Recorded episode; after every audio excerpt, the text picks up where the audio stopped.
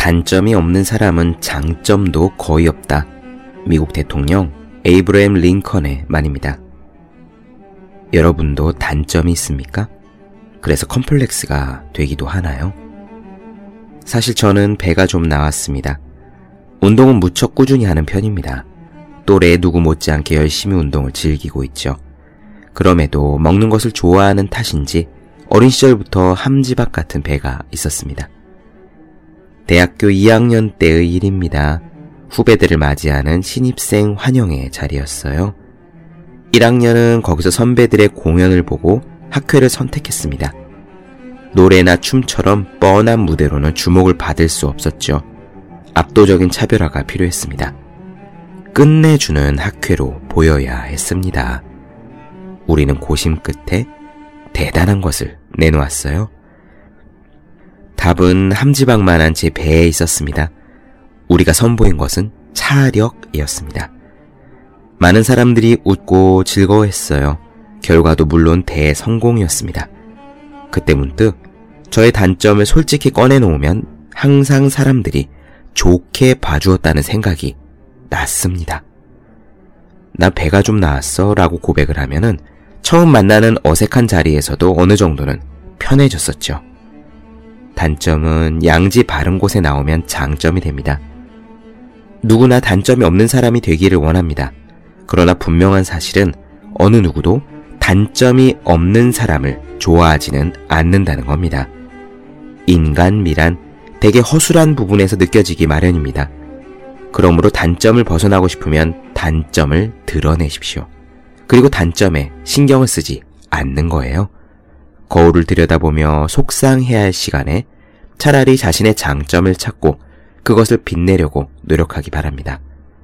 삼백육십오 공부 비타민, 단점은 양지 바른 곳에 나오면 장점이 된다 의 한 대목으로 시작합니다.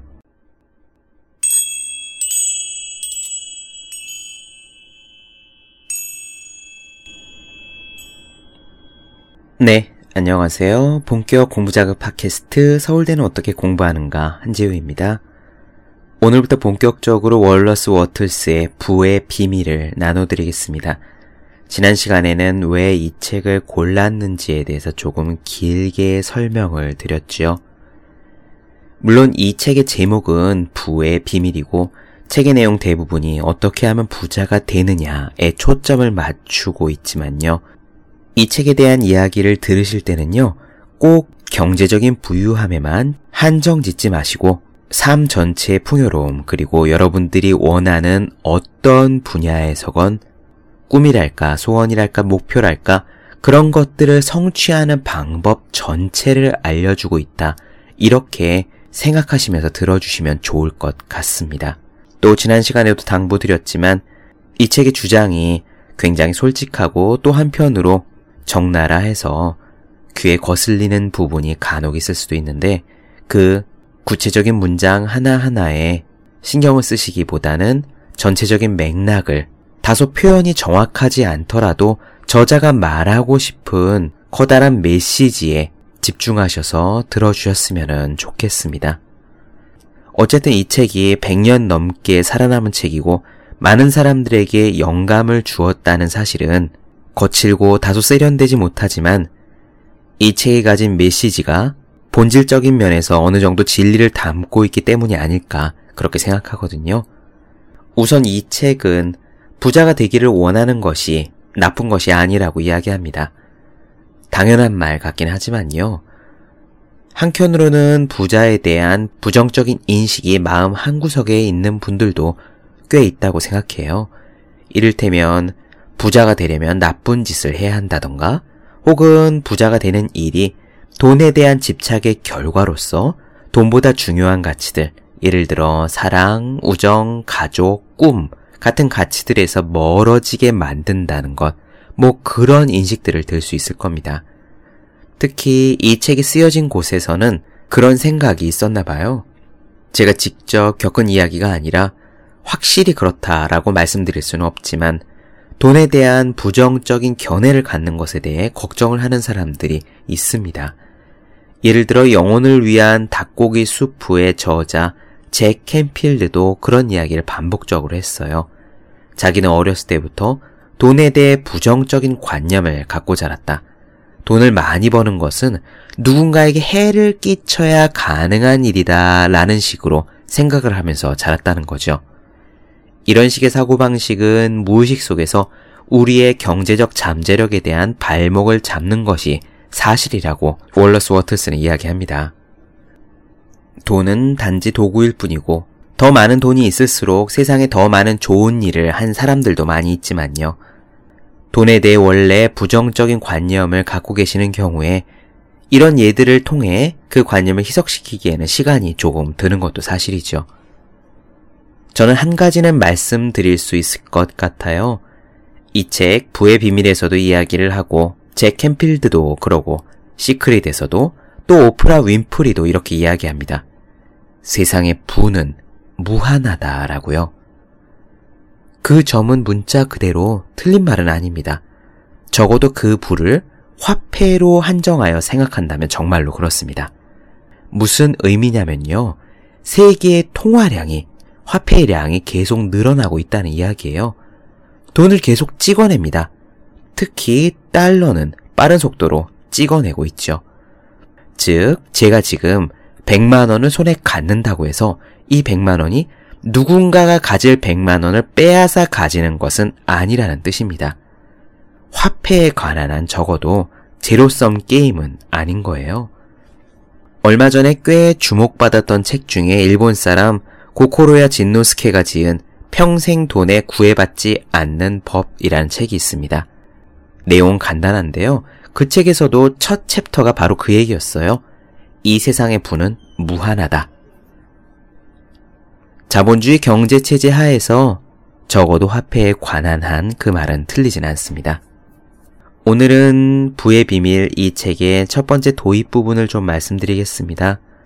월러스 워틀스는 이 책의 바탕을 이룬 기본 관념에 대한 이야기를 해요.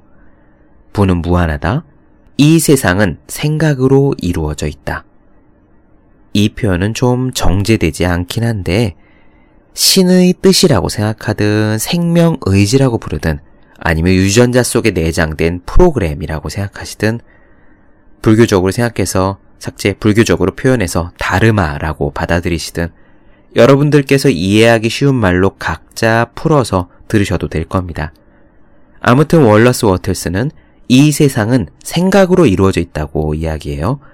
그리고 이 세상은 공통적인 근본 원소를 재료로 하여 이루어져 있다고 표현합니다. 근본 원소인 재료가 세상의 만물을 만들어내는 것이다. 이 근본 원소라는 표현도 조금 거친데요. 물리학에서 말하면은 가장 작은 입자인 쿼크 같은 물질로 상상하시면 어떨까 합니다. 쿼크는 입자 물리학에서 우리 우주를 구성하는 가장 근본적인 입자라고 설명을 하지요. 요컨대 쿼크처럼 아주 작은 물질이 이렇게 저렇게 합쳐져서 우리 자신을 포함한 세상의 모든 물체를 이루고 있고 이렇게 무언가가 만들어지는 과정에는 생각이 개입한다는 이야기입니다. 따라서 우리가 우리의 생각을 조절함으로써 생각을 이루는 근본 물질을 움직일 수 있고 그 근본 물질이 돈이든 물체든 관계든 우리가 원하는 모습을 띄어 우리에게 다가올 수 있다는 것이 월러스 워틀스의 주장입니다. 그러면 오늘의 이야기 시작해 보도록 할게요.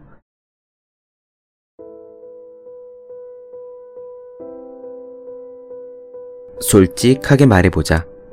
어느 누구도 금전적인 여유 없이 최대한으로 재능을 개발하거나 영혼을 일깨울 수는 없다. 이렇게 최대한으로 재능을 개발하고 영혼을 일깨우려면 반드시 여러 가지를 이용해야 하는데 그러려면 돈이 있어야 하기 때문이다. 사람은 사물을 이용하여 몸과 마음과 영혼을 개발하는데 사회 구조상 사물을 얻으려면 반드시 돈이 있어야 한다. 따라서 모든 성장의 밑바탕에는 부의 공통된 비밀, 즉 부자가 되는 과학이 있을 수밖에 없다. 살아있는 모든 생명체는 성장하고 발전하기 위해 존재하며 또 그럴 권리가 있다. 이 말은 인간에게 몸과 마음과 영혼이 성장하는 데 필요한 모든 것을 뜻대로 사용할 권리가 있다는 의미이고 이는 곧 부자가 될 권리가 있다는 뜻이다. 나는 이 책에서 부유함을 비유적인 의미로 사용하지 않을 것이다. 진정한 부유함은 적은 것으로 만족한다는 뜻이 아니다. 더 많이 활용하고 누릴 수 있는데도 적은 것으로 만족할 사람은 없으리라. 생명이 진화하고 성장하는 것은 우주의 섭리이기에 사람은 누구나 힘있고 고귀하며 아름답고 풍요로운 삶을 누리는 데 보탬이 되는 것을 가질 권리가 있다. 가능한 최고의 삶을 살아가는데 필요한 모든 것을 소유한 사람이 바로 부자다. 돈이 충분하지 않으면 누구도 원하는 것을 다 얻진 못한다. 이제는 생활 수준도 크게 향상되었을 뿐만 아니라 삶 자체도 매우 복잡해졌기 때문에 지극히 평범한 사람이 삶을 영위하려고 해도 상당히 풍족해져야 한다. 사람은 누구나 더 나은 존재가 되기를 바라는 마음이 있으며 성공이란 자신이 되고 싶은 사람이 된 상태를 가리킨다. 그렇게 되려면 자유롭게 활용할 물질이 있어야 하고 따라서 부의 비밀은 반드시 배워야만 할 지식이다. 부유해지기를 바라는 마음은 나쁜 것이 아니다. 부유함을 바라는 마음은 더 풍요롭고 온전한 삶을 누리고 싶다는 소망을 뜻하는데 이러한 소망은 훌륭한 거다. 부유해지기를 바라는 마음은 지극히 당연한 욕망이다. 정상적인 사람이라면 그럴 수밖에 없다. 따라서 당신은 부자가 되는 방법에 최대한 관심을 기울여야 한다. 자신을 최대한 개발하는 것이야말로 인류와 하느님에게 봉사할 수 있는 길이기 때문이다. 이 세상에는 부자가 되는 과학이 있는데 이 과학은 대수나 산수처럼 정확하다. 부유해지는 과정에는 그것을 관장하는 법칙들이 존재하는데 그 법칙을 배우고 따라가다 보면 누구든지 둘 더하기 둘은 넷이 되듯 확실히 부자가 될 수 있다. 돈과 재산을 소유하는 것은 부자의 방식으로 일한 결과이다.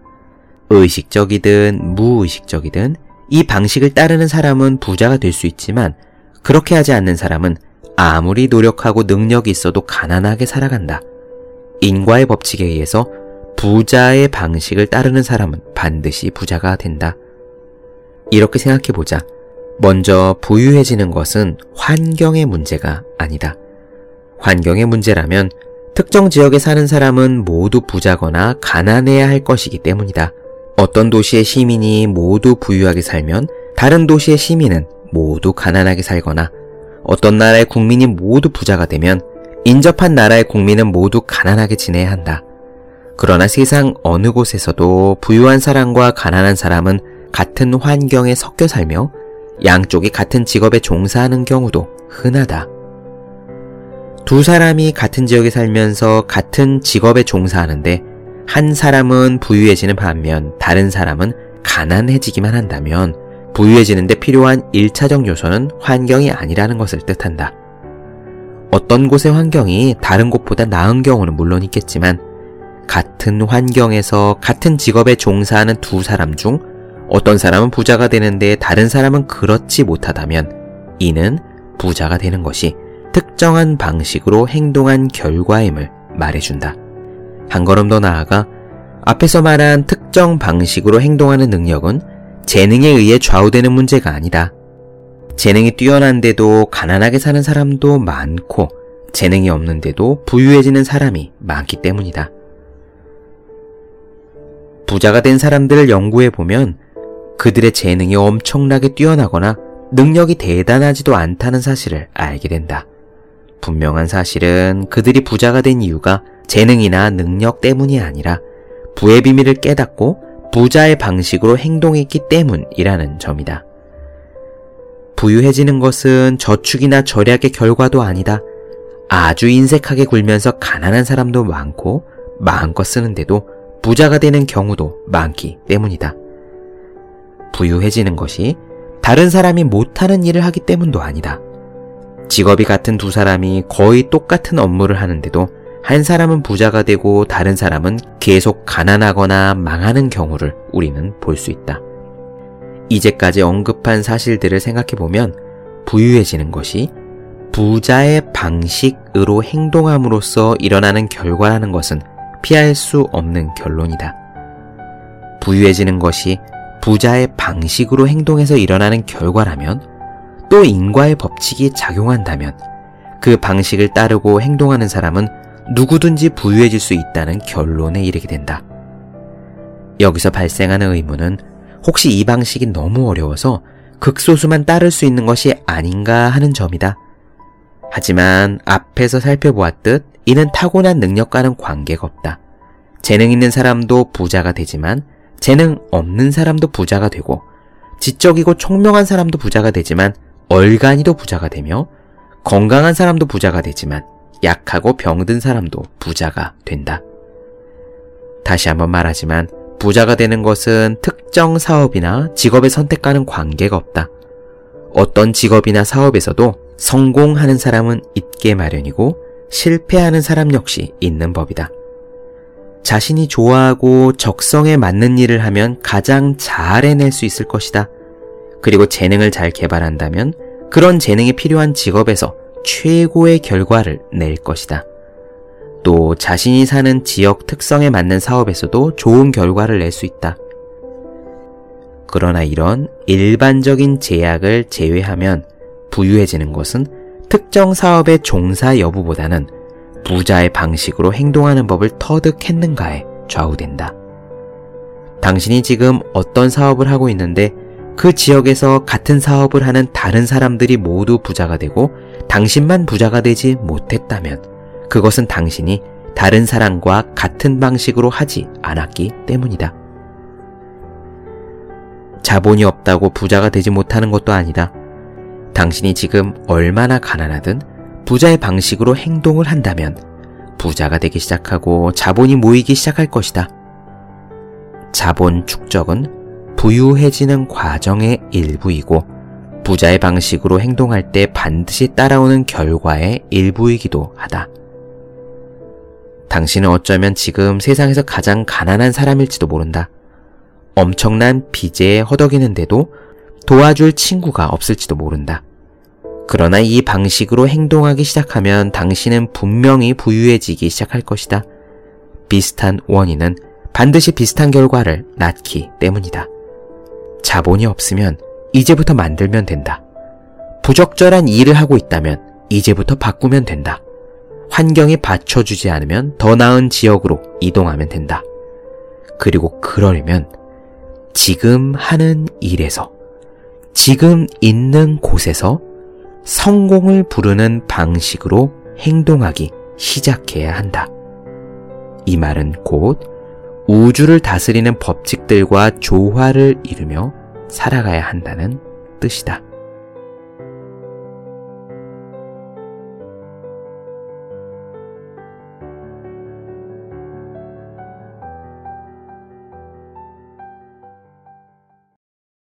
네, 본격 공부작업 팟캐스트 서울대는 어떻게 공부하는가, 월러스 워틀스의 부의 비밀 나눠드렸습니다.